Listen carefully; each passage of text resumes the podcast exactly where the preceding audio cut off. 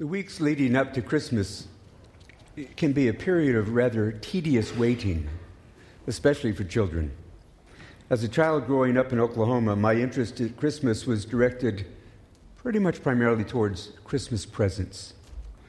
Sometime around mid November, I would begin to collect Christmas gift catalogs. We didn't have an Eaton's catalog in Oklahoma, but I suspect most of you grew up with the Eaton's catalog doing the same thing I did.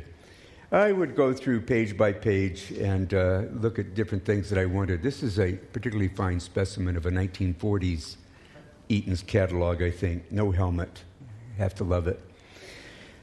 I went through those catalogs cover to cover, probably several times a day, coveting gifts on each page. I would, I would say, okay, which is the best gift on this page? Which gift do I want? Uh, who can fault a child for dreaming? Of course, most of the toys that I wanted never made it to the Botkin tree. And I was smart enough to know in advance that they weren't going to make it to the Botkin tree.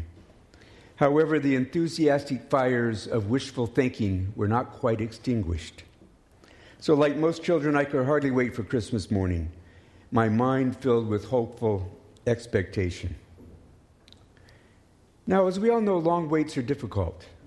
The hours, the days, the weeks, just slowly drag on, and there's absolutely nothing we can do to speed it up. Waiting can be hard. A small child may wonder will Christmas ever come? Hurry, Christmas, hurry fast. Air miles to whoever tells me what hymn that is from. It's a song by the Chipmunks.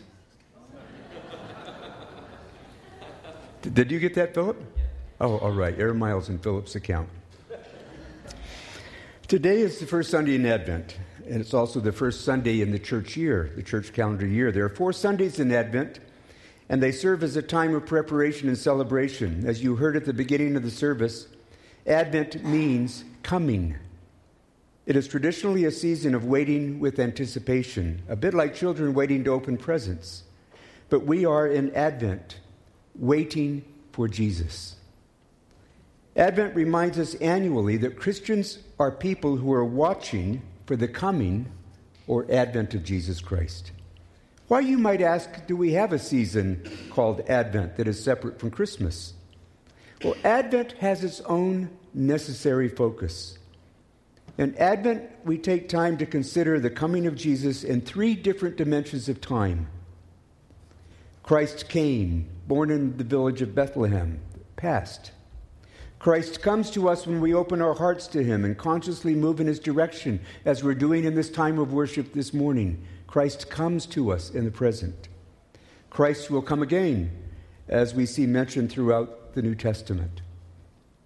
Bernard of Clairvaux said in an Advent sermon roughly 900 years ago Advent prepares us not just for the first coming of Christ to Israel, or even the second at the end of time there is a third coming between these two in which Jesus comes in spirit and in power for our rest and consolation. The primary focus of the four Sundays of Advent is on the first and second comings of the Lord. In the first two weeks of Advent, the scriptures lean towards the facts stated by an angel in Acts chapter 1. Men of Galilee, they said, Why are you standing here staring into heaven? Jesus has been taken from you into heaven, but someday he will return from heaven in the same way you saw him go. So that's the focus of the first two weeks of Advent. In the weeks three and four of Advent, the focus begins to shift more towards the event announced by a different angel, this angel in Luke.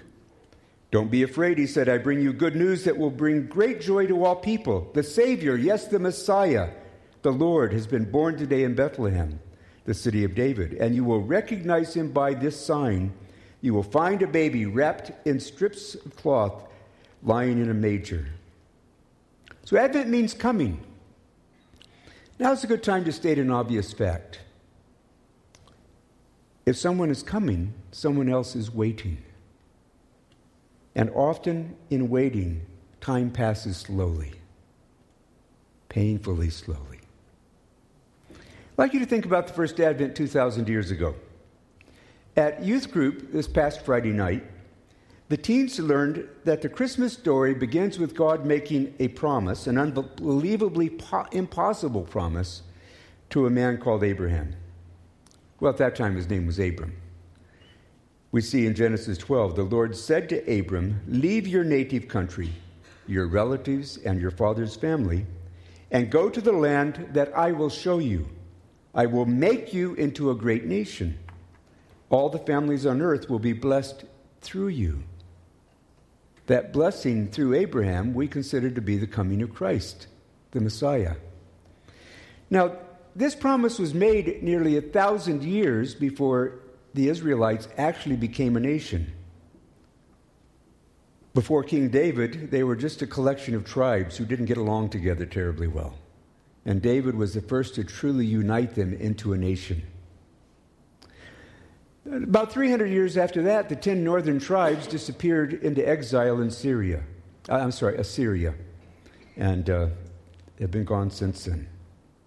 But about that time, not long after that, a prophet named Isaiah renewed those promises of a coming Messiah. But yet, those promises weren't fulfilled for another 600 years. 2,000 years of waiting. It was a long wait before the advent of Jesus, the first coming. Much, much longer than that if you consider that the very first promise made about the coming of Christ was made in the Garden of Eden. We can't count how many thousands of years ago that was. So, Advent is a time of waiting. There have been times in history of the church when adult Christians looked forward to the celebration of Christmas simply because it was the best news ever heard. The central preoccupation of the season was the celebration of the incarnation. Christians would gather together in beautiful surroundings to hear magnificent music that celebrated the birth of Christ, possibly Handel's Messiah. This would be true in New Delhi, as in this picture, where there are strong Indian Christians, or in Montreal, as you see in this photo. But it doesn't just happen in beautiful surroundings. It can happen in humble church buildings or even a church basement for a Christmas pageant, with the children dressed up as shepherds and wise men or even assorted animals.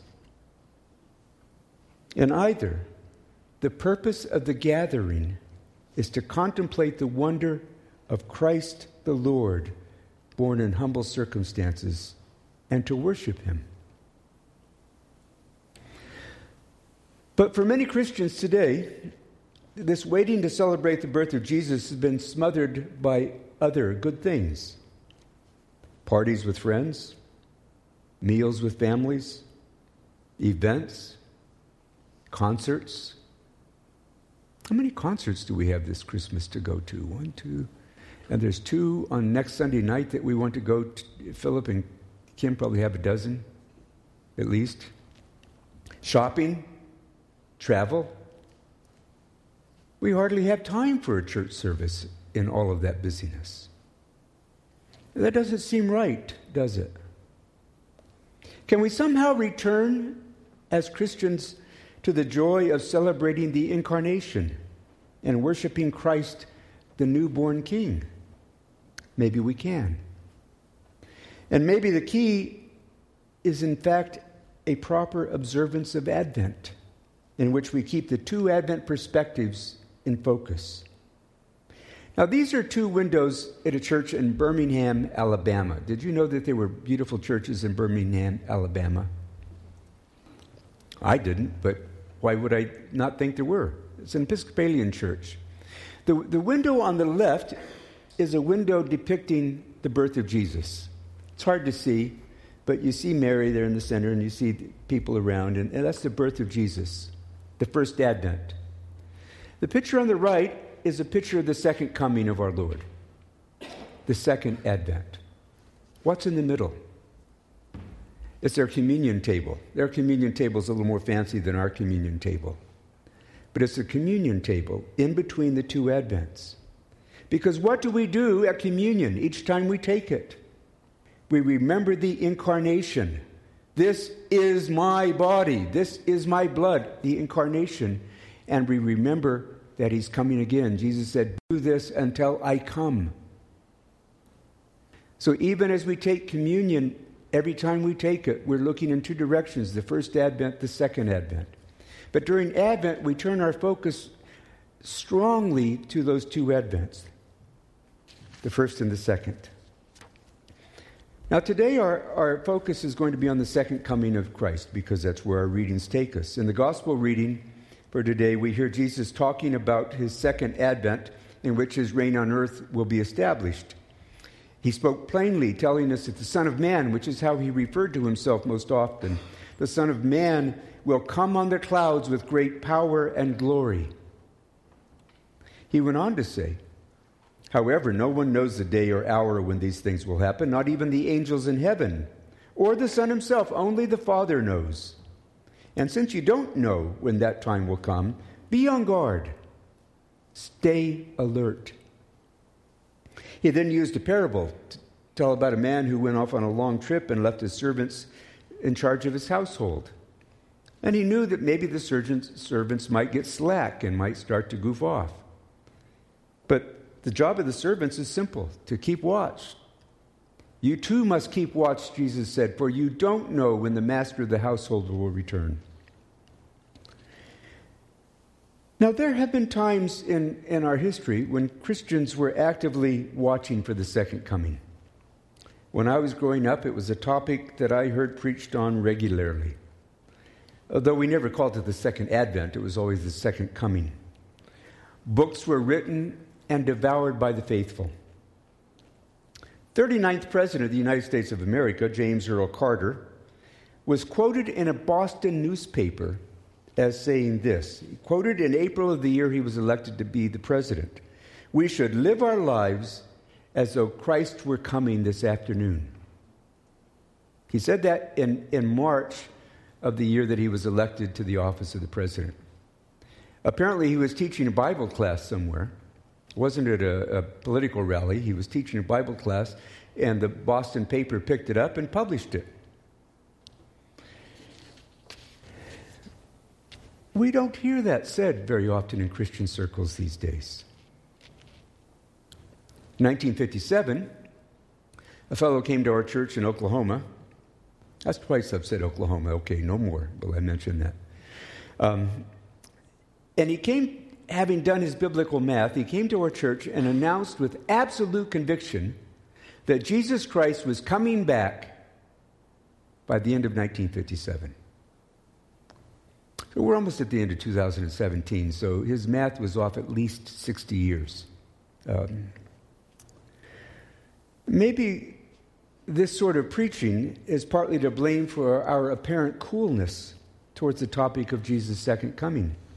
Or maybe we're just weary with waiting. Waiting is not a pleasant thing for any of us, it's not easy.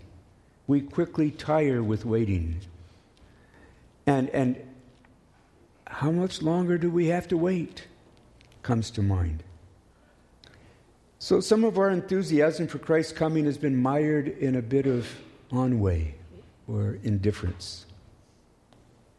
But Advent annually brings us back to the return of Jesus.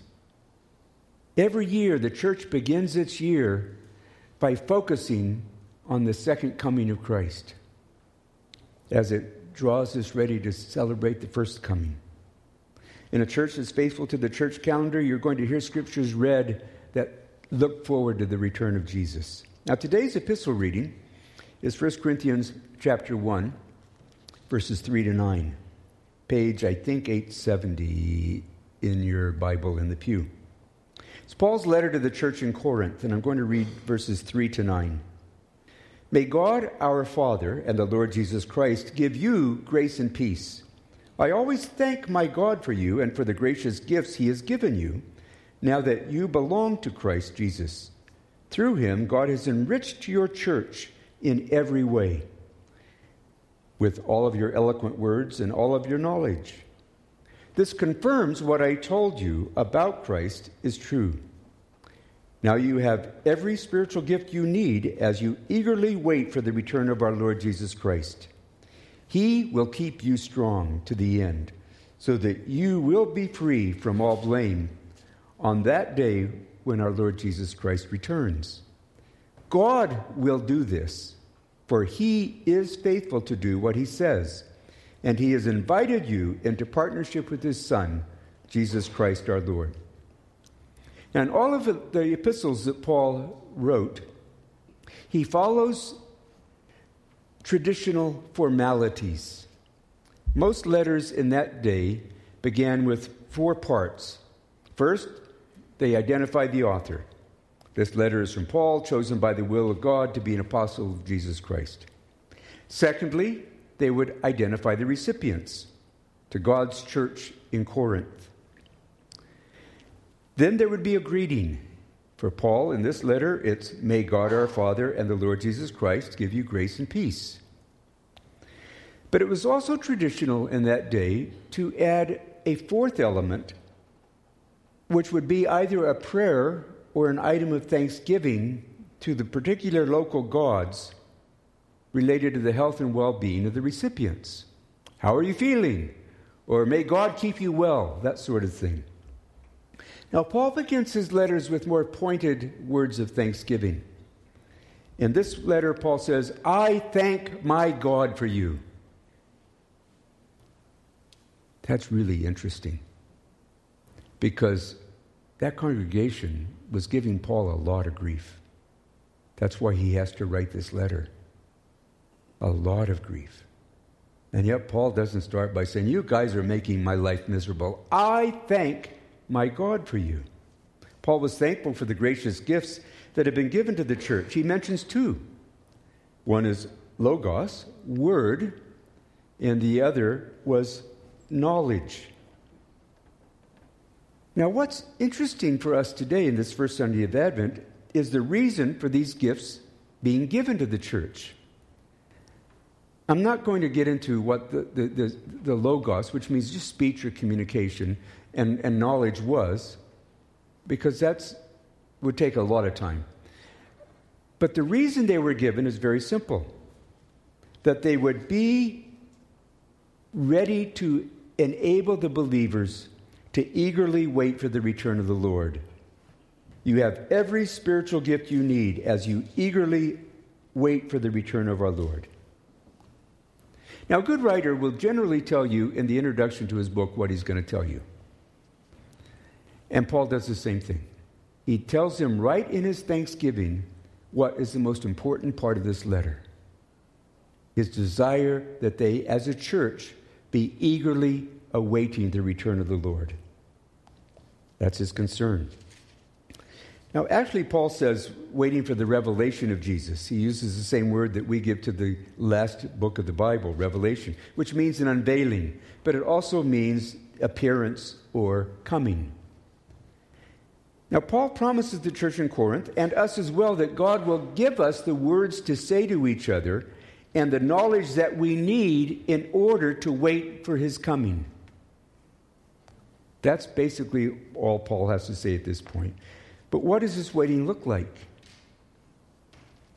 What does it look like to eagerly wait for the coming of the Lord? 50, 60 years ago, I, I would say from my own experience that more often than not, it meant searching the Bible to find the signs of the time and then trying to relate the signs of the time to the events of the day. So when I was a child, everybody was trying to figure out who the Antichrist was. When I was first aware of this, it was Abdul Nasser. You remember him? No, you don't. He's long gone. And uh, they were also trying to figure out what represents today the ten toes of Daniel's statue.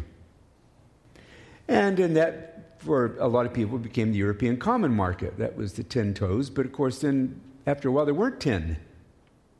So that kind of messed things up. Those were great debates, but they were a bit misguided. We heard Jesus say in the gospel, No one knows the time of the coming of the Son of Man.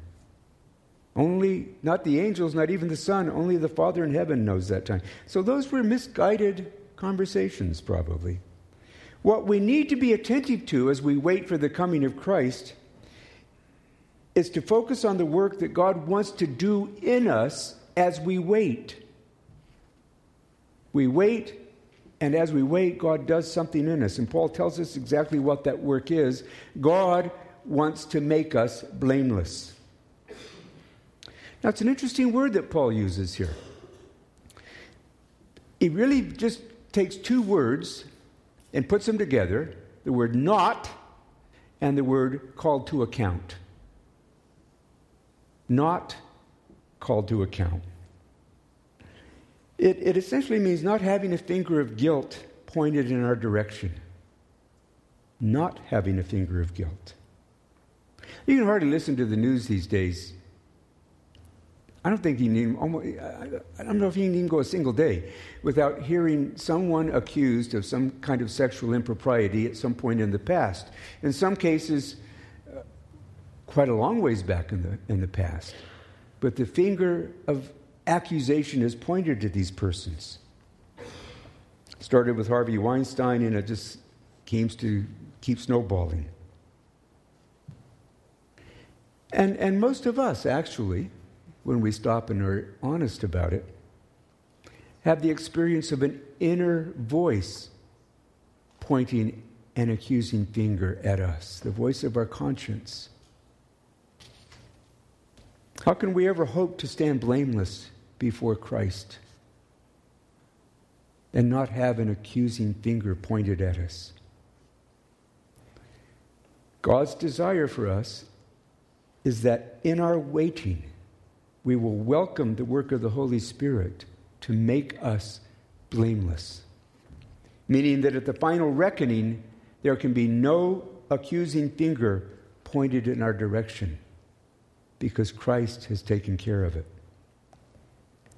There are two parts to that there's, there's the theological part where our sins are erased by God's pardon. But there's also the work of the Holy Spirit who wants to make us truly more blameless in our conduct and our behavior as we partner with Him. He will correct us and teach us. God Himself does this for us. Look at 1 Corinthians 1 again. He will keep you strong to the end, so that you will be free from all blame on the day when our Lord Jesus Christ returns. God will do this, for He is faithful to do what He says. And He has invited you into partnership with His Son Jesus Christ our Lord. This, this morning we, we lit the hope candle on this first Sunday of Advent. And, and you heard us say that in the New Testament, hope is not wishful thinking. Hope is confidence. It's the expectation of what is certain. It is living with the full conviction that God will keep his promises. With great hope and expectation, we look forward to the second coming of our Lord.